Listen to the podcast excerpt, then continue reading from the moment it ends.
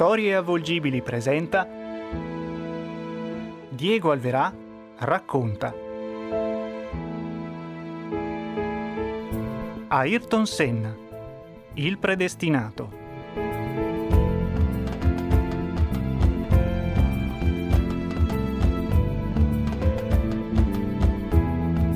Seconda puntata L'atmosfera è ancora sotto shock qui sul tracciato di Imola, ma soprattutto i corridori desiderano scendere in pista per liberarsi di questo stato d'animo, per eh, dimostrare ancora una volta che riescono a superare questi eventi indiscutibilmente molto drammatici. Quest'oggi qui, sull'asfalto di questa pista italiana, in un primo maggio di festa, i tempi del suo duello con Alain sembrano irrimediabilmente lontani. Prost si è ritirato. Si è messo a fare il commentatore televisivo per TF1. Per certi versi gli manca. Gli manca la sprezza delle lame e anche quella delle sue risposte taglienti. Gli manca la logica metallica di un confronto ormai senza pari. Il brivido di quella loro sfida antica.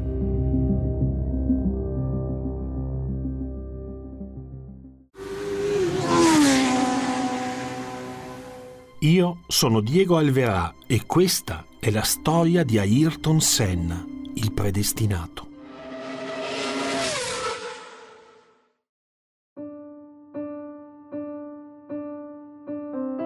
Poco fa si sono intravisti nel paddock. Ayrton lo ha cercato poco prima di calarsi nel ventre della sua Williams. Voleva dirgli alcune cose, voleva raccontargli il peso di ombre e di riflessioni, ma non ce n'è stato il tempo. Poco male. Si vedranno più tardi, si sono detti, alla fine della gara. Quest'oggi tutto sembra distante e sfumato. Ayrton guarda l'orizzonte davanti a sé e non ci vede le solite cose belle. Non ci sente l'odore oleoso del futuro, non ritrova la tensione dei giorni migliori. Nel suo abitacolo non c'è solo la ruggine di un'eterna sfida. Con lui ad attendere lo start c'è invece una bandiera, ripiegata e infilata a sinistra, tra sedile e telaio. Non è brasiliana, è una bandiera bianca e rossa, una bandiera di un altro paese, una bandiera austriaca.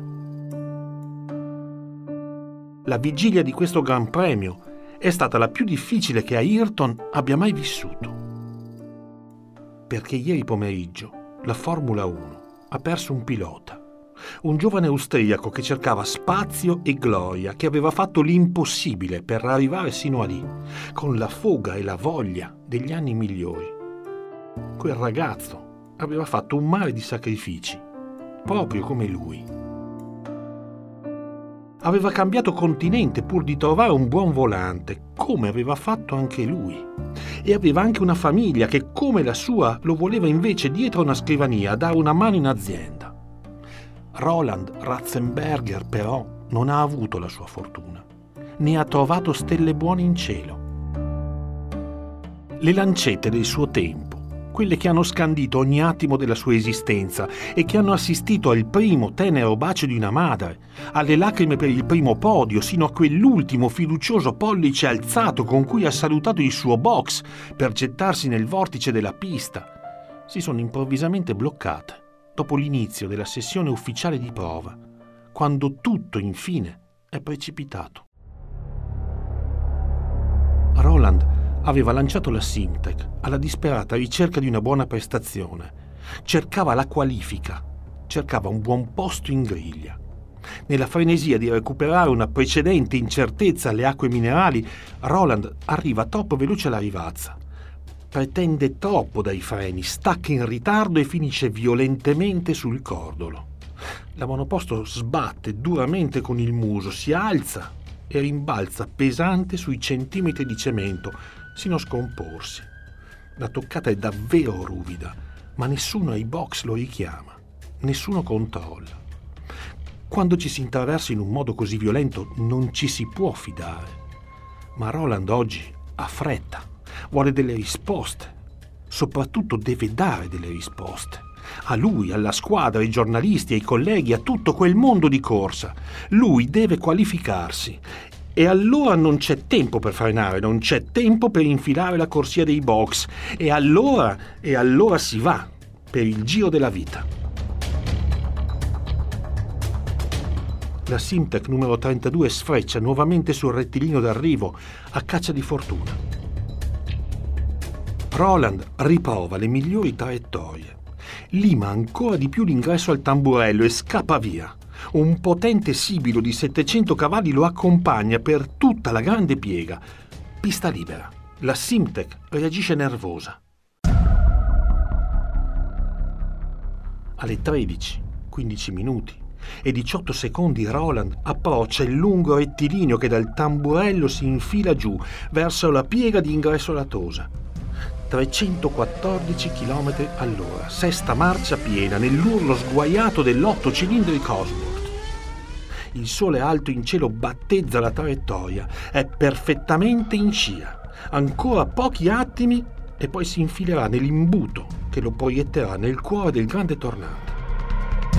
All'apice di quel turbinio di velocità e vibrazioni un'ombra si stacca da terra e un'improvvisa scossa scompone l'avantreno.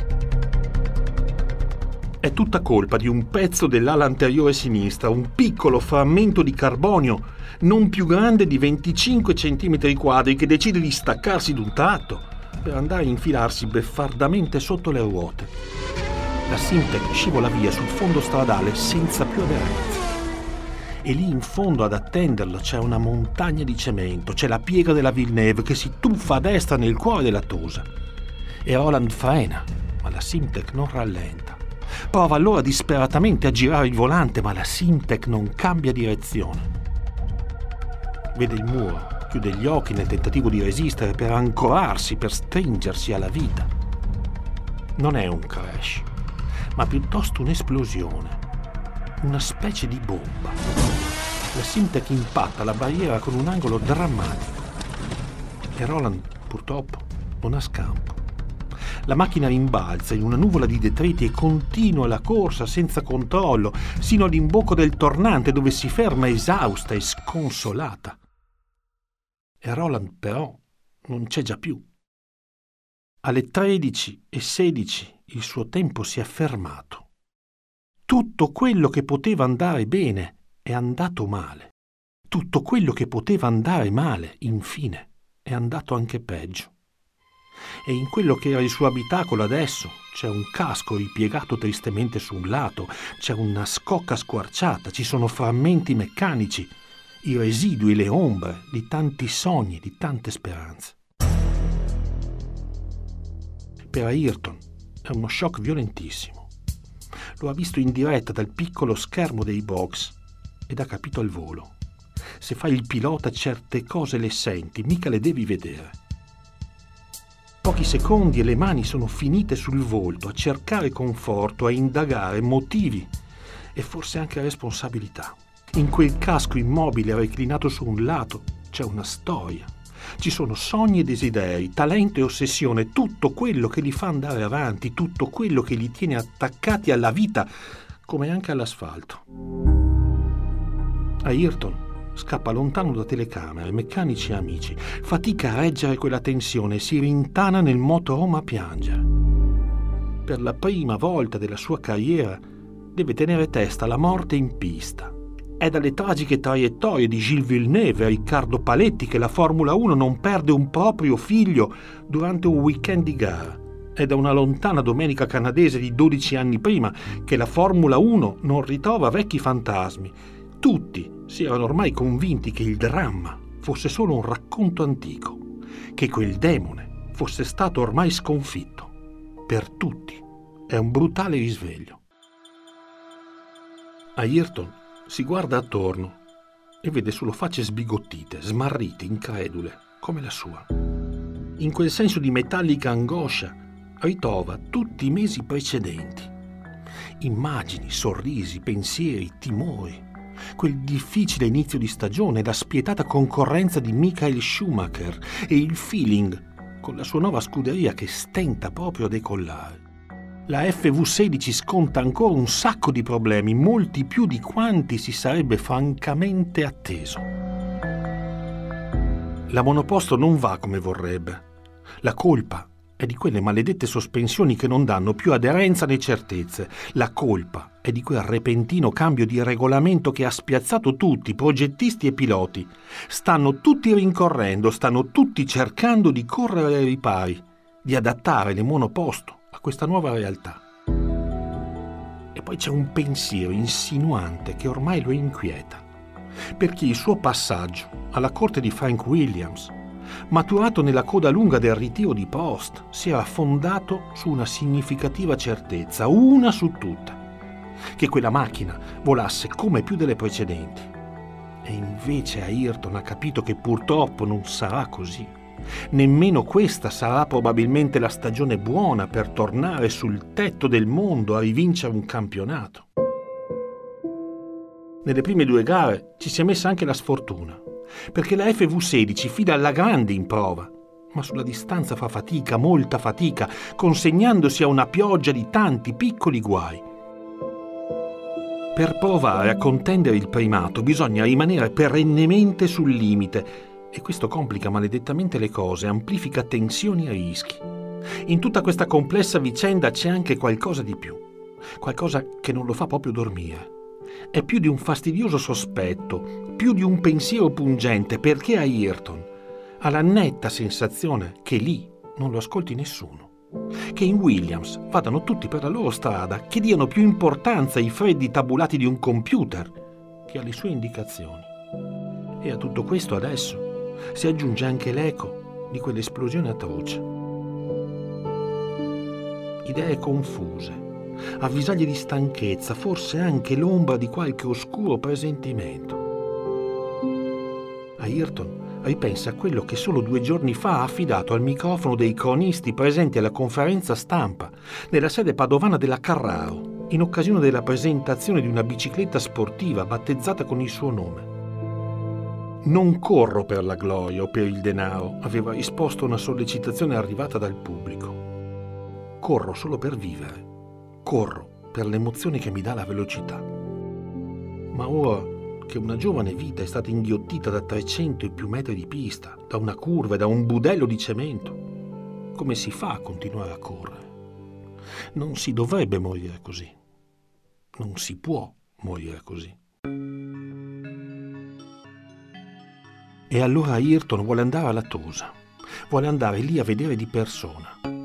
È parte del suo DNA, è una sorta di imperativo categorico, un dovere che fa parte di un codice privato che gli impone di fermarsi quando scorge un collega in difficoltà. Lo ha fatto più volte in passato e lo ha fatto ogni volta che ce n'è stato bisogno.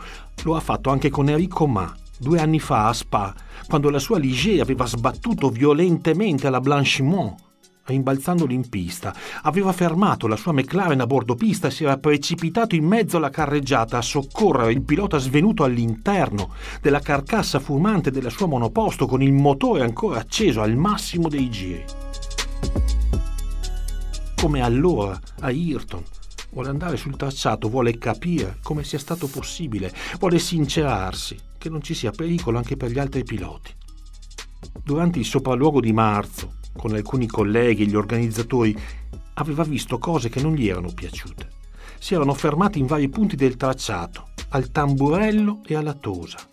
L'asfalto era sconnesso, c'erano scalini che andavano sistemati, vie di fuga che andavano allargate. Così insiste, alza la voce, chiama l'amico Berger, parlano in silenzio, alla fine riesce a farsi portare sino a lì da una macchina di servizio. È un'iniziativa che non piace a nessuno. È un'iniziativa che disturba, che allarma. La federazione non gradisce, la direzione quindi lo convoca. John Corsmith è chiaro e inflessibile. Per salire su un'auto di servizio bisogna chiedere e ottenere l'autorizzazione. Punto. La direzione lo sanziona. Le regole sono uguali per tutti. Quello occorso a Ratzenberger non è il primo incidente di questo weekend. La morte ieri ha sfiorato anche un suo giovane connazionale. Durante la sessione di prove la Jordan di Rubens Barrichello è infatti letteralmente decollata alla variante bassa. La monoposto è entrata nella stretta piega della chicana a grande velocità prendendo per la tangente. Rubens ha disperatamente cercato di recuperare asfalto, correggendo la traiettoria, ma la Jordan è finita lunga sul cordolo esterno, rimbalzandovi sopra come un pallone impazzito. Rubens si è alzato in volo, ruggendo sull'erba della via di fuga e sbattendo violentemente sulle gomme di protezione e sulle recinzioni. Le reti si sono gonfiate, ma per fortuna hanno tenuto e la Jordan è rimbalzata in pista, atterrando capovolta. Al di là della dolorosa rottura del setto nasale, dell'incrinatura di una costola e di alcuni tagli superficiali alle mani, Rubens, per fortuna, se l'è cavata. Un vero e proprio miracolo considerando la violenza del volteggio, considerando l'impatto dell'atterraggio. Una bruttissima uscita di pista, quasi inspiegabile. Il suo crash è bastato ad alimentare preoccupazioni e sospetti. La questione di fondo è che le monoposto si comportano in maniera del tutto imprevedibile quando si avvicinano al limite. Solo un mese fa in prova il Mugello Jean Alesi è uscito di pista con la sua Ferrari 412 T1 all'arrabbiata ad oltre 260 km all'ora, rischiando grosso. La stessa sorte a gennaio è capitata a Silverstone anche a JJ Leto, finito inspiegabilmente a Muo alla Stowe. Le voci ai box girano da tempo, fanno tutti fatica a tenere le monoposto sull'asfalto. Tutti, tranne quel terribile ragazzino tedesco affamato di trofei e vittorie. Ayrton ha capito da tempo che quel giovane pilota farà strada, possiede la stoffa giusta e soprattutto ha lo stesso suo accanimento. Chissà. La sua Benetton non sembra accusare le difficoltà che incontrano tutti gli altri. Il nuovo regolamento, che mette al bando software ed elettronica nella gestione della trazione, non fa sconti a nessuno e in quelle condizioni tutte le monoposto litigano con l'aderenza. Tutte, ma non la Benetton di Schumacher. E così alla Williams. Si sono messi a confrontare attentamente le linee di Schumacher con quelle delle altre monoposto, anche e soprattutto quelle della FV16. A tutti, lì, la cosa è risultata palese. La B194 sembra appartenere a un'altra categoria, tanto è precisa negli inserimenti quanto è reattiva in uscita dalle virate. Quel bolide è un capolavoro di stabilità. Là, dove tutta la concorrenza finisce per litigare con angoli e forze contrarie, la Benetton scivola via rapida e feroce. Per come tiene le traiettorie si direbbe davvero che stia ancora utilizzando i dispositivi elettronici appena messi al bando. Alla fine qualcuno ha avanzato anche una teoria. Per tutti alla Williams è ben più di un'ipotesi spiegherebbe un sacco di cose, dai concitati movimenti degli ingegneri attorno alla monoposto nell'imminenza del giro di riscaldamento, a quel computer portatile che spunta improvviso in pit lane a pochi secondi dal via. A questa possibile scorciatoia hanno dato anche un nome. L'hanno battezzata Launch Control. Basta infatti collegare un computer sulla griglia di partenza quando mancano solo pochi istanti al via. Basta un semplice software che si cancellerà automaticamente allo spegnimento del motore appena un attimo prima dei controlli, prima dei guai, delle squalifiche e delle sanzioni. Una piccola magia digitale che ruba secondi agli avversari e che regala podi e asfalto.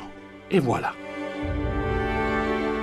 Di tutto questo, Ayrton ormai è convinto è grazie a quel software che la Benetton di quel ragazzino ha preso a soffiargli sul collo.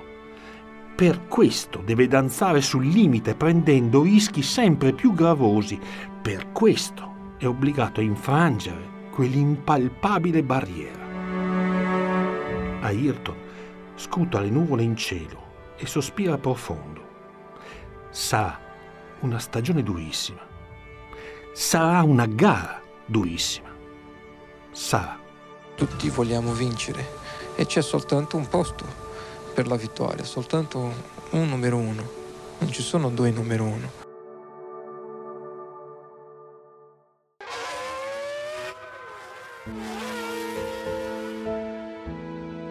Io sono Diego Alverà e questa è la storia di Ayrton Senna, il predestinato. Nella prossima puntata vi racconto la nascita di una leggenda. La voce e le parole sono mie. Il testo è tratto dal libro Ayrton Senna, il predestinato, pubblicato da Giorgio Nada Editore lo potete trovare sugli scaffali delle librerie, sulle piattaforme di vendita e al sito www.giorgionadeeditore.it. La ripresa audio e il tema originale della soundtrack sono opera del maestro del suono Niccolò Ferrari. Lo studio di registrazione è quello di Osteria Futurista. La regia e la post-produzione sono del capitano Andrea Diani la ricerca storica e la selezione di suoni e rumori sono frutto del talento e della pazienza di Biagio De Manincourt. L'immagine e la comunicazione sono di pensiero visibile. La produzione è di storia volgibili. Questo podcast è dedicato ad Ayrton e a tutte le persone che sfidano il futuro. Alla prossima puntata. Ascolta questo e altri podcast su storieavvolgibili.it e sui principali canali di ascolto.